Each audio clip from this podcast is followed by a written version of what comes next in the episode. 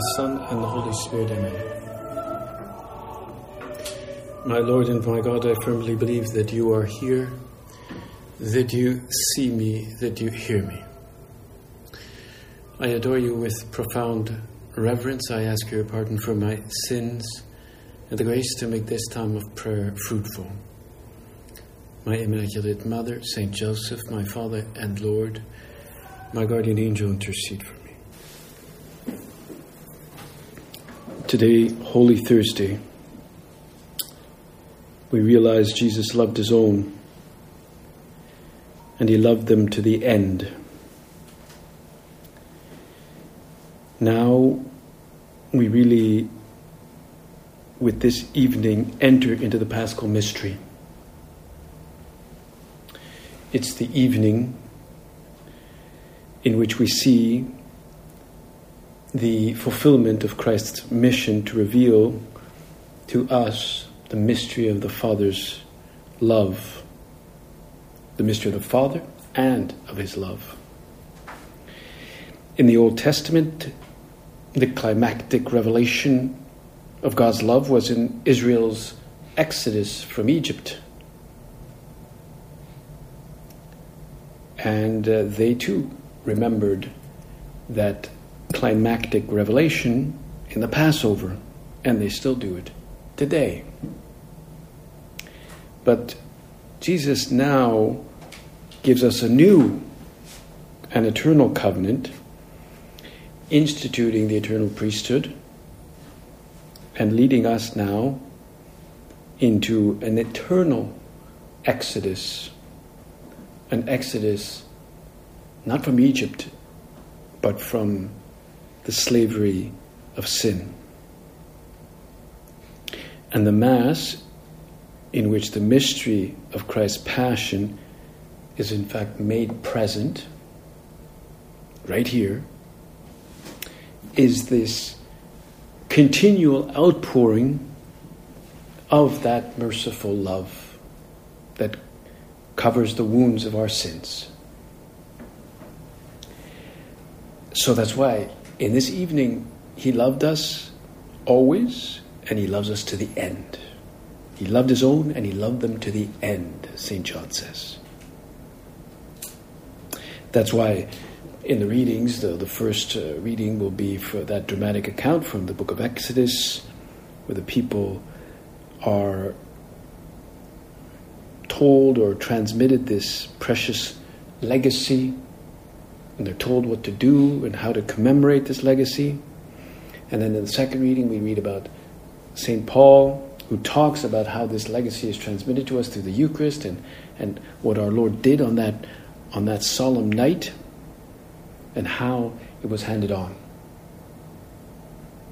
And then in, in Saint in the Gospel, we got Saint John. We get the passage that recounts, like a, like a like a glimpse of that legacy of love, in which the Lord knelt down in front of the apostles and uh, performed that marvelous act of service by washing the apostles' feet. And the Church traditionally has reenacted these moments in order to keep the memory alive in us. Well, of course, this year, because of the pandemic, all the liturgical celebrations, certainly with Pope Francis, have been pared down just to the bare essentials. I'm told that uh, they've either eliminated, as far as I know, they're postponing the Chrism Mass. They've eliminated certainly the bathing of the feet.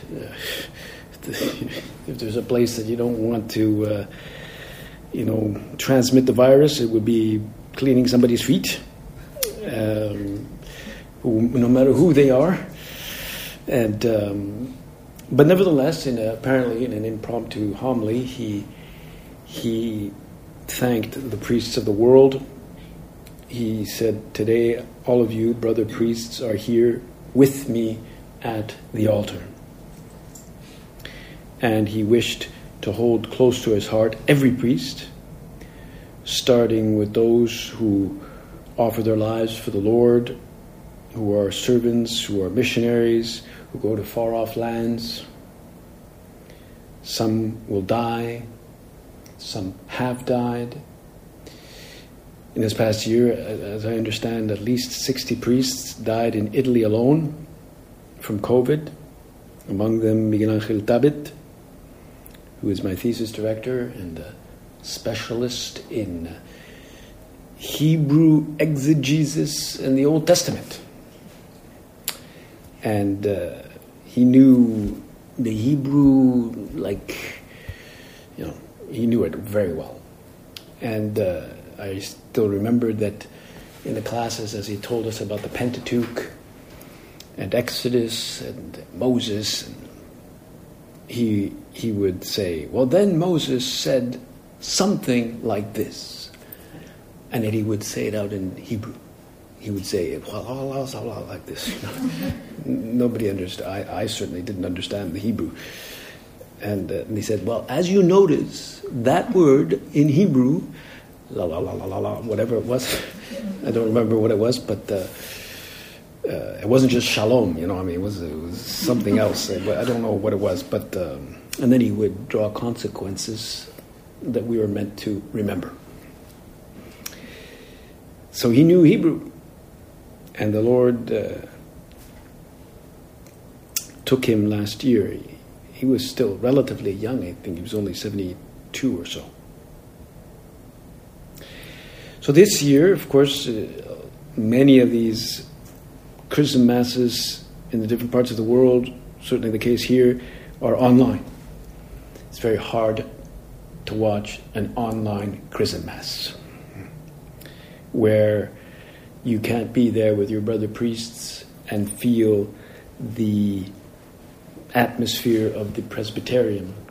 Normally you have a nice meal with your brother priests. It's uh, there's tons of priests around, and uh, you meet other priests you haven't seen in a while, and uh, you catch up, and you have a nice meal, and then everybody together in unison with the bishop.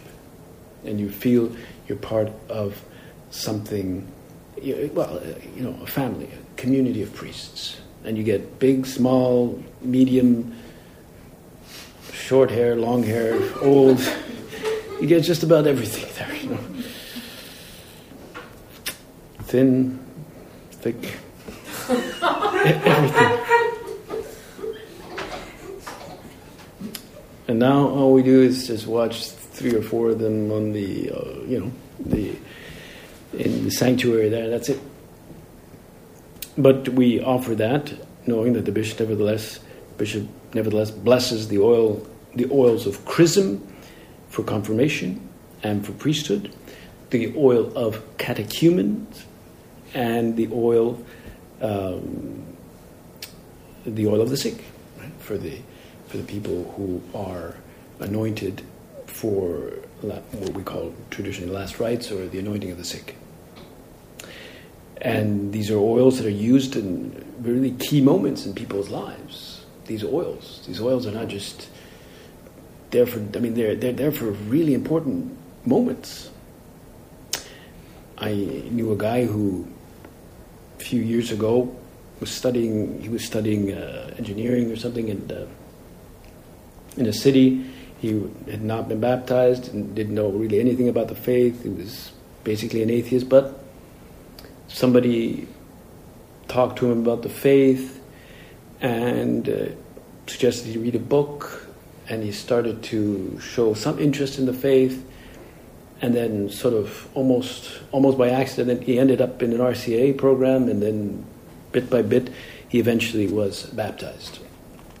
This was a few years ago, and uh, he started coming for a means of formation, and uh, you know, was uh, you know, let's say, let's say moderately enthused with the, the faith, and um, but then he met a girl, he met a girl, and but she was like atheist, atheist, atheist, and atheist, right? And uh, her mother, I don't know, father was an atheist, relatives were an atheist, everybody is an atheist. And he felt he couldn't say, I'm a Catholic, because she would, uh, he was afraid he would be rejected and stuff. So he treaded very, very carefully about being uh, Catholic. And he just didn't want to. He didn't want to ruffle the the situation. But bit by bit, she began to see his integrity, and uh, finally, he revealed to her that yes, I am Catholic. You know, like that. he, he sort of tried to say it quietly. Um, and she began to ask more questions. At first she thought it was absurd uh, and all that, but she began to ask more and more questions, and she literally got a, well, she got a kind of a special grace, and uh, well, uh, this this Sunday she will be baptized. You know? So uh, we're all very thrilled, and she will be, of course, anointed with the uh, oil of catechumens as well. Actually, I think she already has. And um, they'll have to do that in the context of all the COVID restrictions. They can't do it on the Easter Vigil because of, you know, whatever. They have to do it on a very special time. But it'll be certainly a key moment in her life. A key moment. That baptism and that oil. And, of course, for some it will be the end of their life. And all of this finds its origin in what happened on that evening, on that supper, that solemn moment of Jesus with his apostles. Few meals have ever had such resonance. You go to a marriage and it'll cost you, you know, one hundred dollars a plate, right? And uh, you may have a great meal, and you may have an, an amazing appetizer, and wonderful champagne, and uh, a digestivo after, right? Right? But uh, no meal has had so much resonance as this one, so many implications. Meaning it required a lot of preparation. Just as you prepared the meal this evening. Everybody said, whoa, this is amazing. This is with all the details that it's supposed, and the, yeah, it was, you know, duly noted, let's say. And, um, well, the same thing had to be done with the apostles.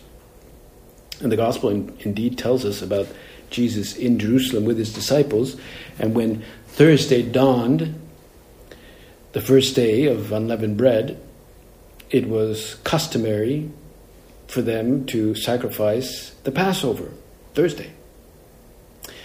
So it was the time. They had to prepare, as many other families did, for, to prepare the Passover. This was very important for the Jews, and they were Jews. They didn't fully understand that this was going to be a very, very, very, very special Passover. But regardless, it had to be prepared, and it had to be well prepared.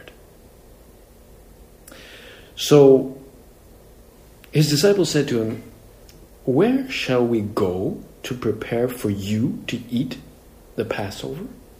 Like they're waiting for instructions. Right? So Jesus sent Peter and John to go into the city, and you will meet a man with a pitcher, with a jug.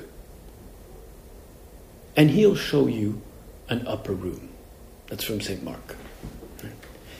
I picture the place. They're going through the city, and they're going around, and they're looking. Okay, where's this guy with the pitcher? Where's the guy with the jug? I mean, there must have been tons of people with jugs. I mean, it's like, you know, look for a guy in a car. You know, I mean, you know, if you're going around Toronto, look for a guy in a car. Uh, you know, or look for a guy with a mask on. I mean, come on. There would have been a lot, so, but then they would have seen this guy, some guy, with a jug. And he's carrying, well, it's a water jug, right? But I think they would have been moved to look at that guy, not just any guy. Who was this man with the jug? I would suspect he was an intimate friend of Jesus. Some people say he was Joseph of Arimathea, the guy who supplied the uh, place of burial. You know, a well-to-do guy although if he was well-to-do, he wouldn't necessarily be carrying around a jug. But, uh, but some say that he might, the guy with the jug, might have been the father of Mark, whose house was used as a meeting place after the death of Christ. So it might have been the father of Mark. Or it might have been a relative of Mark. I don't know. But it is clear that Mark gives greater detail of the Last Supper than Matthew. So it is very likely that, well, it's quite likely anyway, that the Last Supper took place in Mark's house. So this guy, the, the man with the, the jug, he takes them to the, it says, he took them to a room. It was well-furnished and well-ordered. I don't know if that's the exact phrase, but something like that. It was furnished and well-ordered. And of course, that's what our soul has to be like tonight, well-furnished, ordered, as we're about to receive you, Lord. In the Eucharist, that's what we say. You know, Lord, I'm not worthy that you should come under my roof, into my, I'm, you know, I want to be well-ordered, but, you know, cleanse my room, cleanse my, furnish my, my room where I can receive you in your Eucharist. And I picture, I imagine, I imagine you also have to carry jugs and things of water and administration, and you probably do that with a sense of responsibility and love. And it is important to do that, just as that man with the jug led the apostles to that upper room that was going to have so so much resonance in the history of the world. He said, okay, I've got to take them. I don't I don't want to get lost now. Okay, I've got to make sure I take them to the right place. And and maybe even that water that he had in that jug was going to be used by Jesus to do the washing of the feet. Because, I mean, they didn't have, uh, you know, like they didn't have uh, the robinet there. They didn't have, uh, you know, sinks with uh, running water, as far as I know, in those days. And so, when you have to carry a jug, when you have to carry a broom, when you have to carry a spatula, when you have to carry uh, a pot, anything, always to do so with love. I remember that point in the way by Saint Josemaria when he said, many great things depend, don't forget it, on whether you and I live our lives as God wants. Many great things depend. You know, we want to we want to do these things out of out of love. Maybe with a certain decision, uh, breaking the temptation to procrastinate certain things. We put off things we don't like to do. We have to be like the man with the jug. Just go. Okay, it's this way. This is the place. Make decisions with awareness, with a certain mindfulness in the present moment. Of course, that jug was used by Jesus as the point of identification. If that man had decided not to do his regular duty, maybe the apostles would not have recognized him.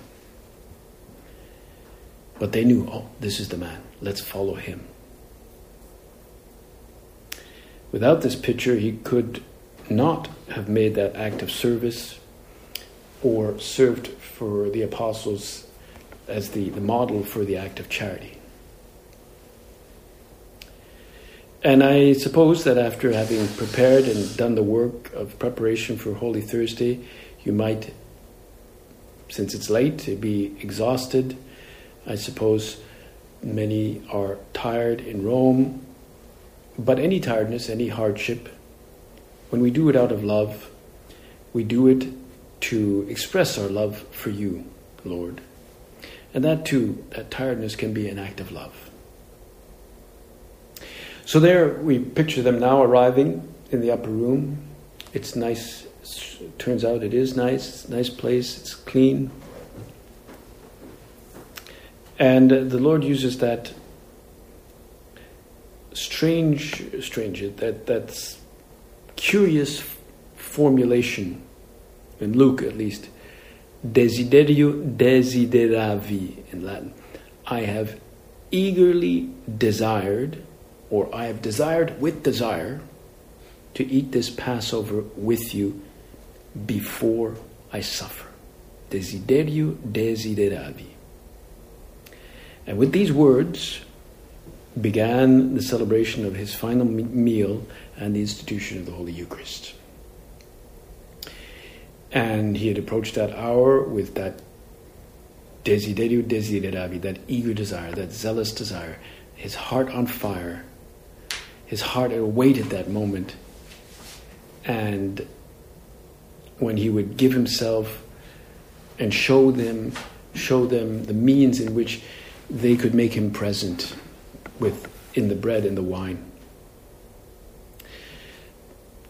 Now the Jews, of course, would normally have had a lamb at the center of the table.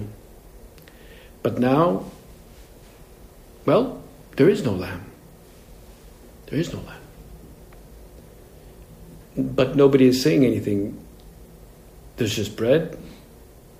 There's wine. There's some bitter herbs, a few other things.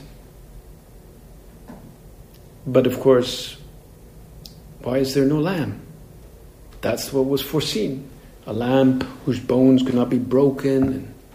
It had to be uh, pure, you know, it had to be without uh, blemish. Of course, the Lord is not changing the ceremony.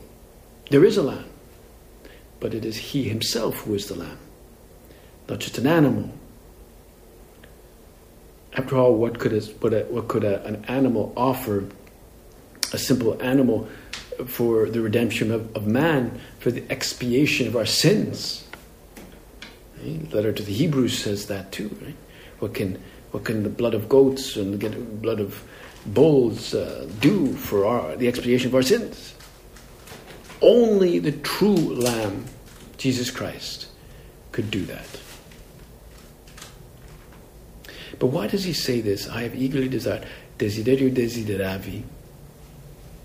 Well, he waited that moment in in which, in some sense, the true messianic wedding feast would take place, in which he would trans, transform the gifts of this world and become one with his own, so as to transform them and inaugurate the transformation of the world with this, in this eager desire. You know, we can we can recognize God, God Himself, who, who has a, a kind of a love for mankind, for His creation. And somewhere there, in that desiderio desideravi, that eagerly I've eagerly desired, there is a desire for you, for your correspondence, to see you holy, to see you faithful. A love which awaits that moment of union. We can picture Don Alvaro celebrating his last Mass there in the cenacle, the place where our Lord instituted the Eucharist. Of course, he did not know that his last Mass was this one here, right here. You know, he was given an enormous privilege to be able to celebrate Mass there in, the, in that place in the cenacle. And the pictures show, at least we can sense that he is doing so with great intensity, with great love, favor. He had fervor, rather. He had turned eighty, and this was a special gift that he had longed for. He was really there as a pilgrim. He was not like a tourist, taking photos. He had told us, I remember he had told us that that. when he had been at a Mass at one point with Pope John Paul the Second, and one of the bishops concelebrating, during the, the concelebration, pulled out from underneath his chasuble a video camera and started filming everything during the Mass. And uh, Don Alvaro, who I think he was seated next to him or something, or whatever, close to him, he found this very distracting. He thought, well, is he celebrating Mass or is he into tourism? And that... that young lady who's going to be baptized asked me, she said, Father, do you think it's okay that somebody take pictures while I get baptized? And like she thought, maybe isn't it too sacred a moment for that to happen? Like as though taking a picture might be, uh, you know, inappropriate, because this moment in which the Holy Spirit will descend upon her needs to be, needs to be, you know, cared for. Well, I told it's okay, it's okay. You can have a picture taken, it's okay. It's not like, you know, the, the guy pulling out the camera in the middle of Mass, you know, but uh, um, so she said, okay, I, I will I will ask somebody to take a picture during the baptism. Well, these are these are important moments for us, and let us draw all our energies, and especially now as we commemorate this very special night, this unique night. And let us be very united with uh, the Father, who had that uh, virtual get-together with all those people for UNIV, and um, thousands of people were connected with him.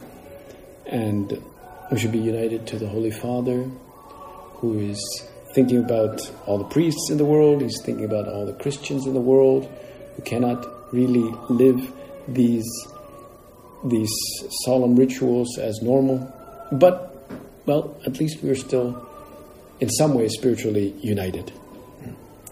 And uh, let us try to draw all our energies now from the Holy Eucharist that we will receive. As you do your thanksgiving, right? Ask for greater supernatural vision, greater um, spiritual and moral strength, so to be a source of fervor, a source of vision, a source of zeal in the apostolate. And uh, the Lord will make you strong in this beautiful celebration of uh, Holy Thursday, together with our Blessed Mother, okay, who will intercede for us. I thank you, my God, for the good resolutions, affections, and inspirations you've communicated to me in this meditation. I ask you to put them into effect. My Immaculate Mother, Saint Joseph, my Father and Lord, my guardian angel, intercede for us.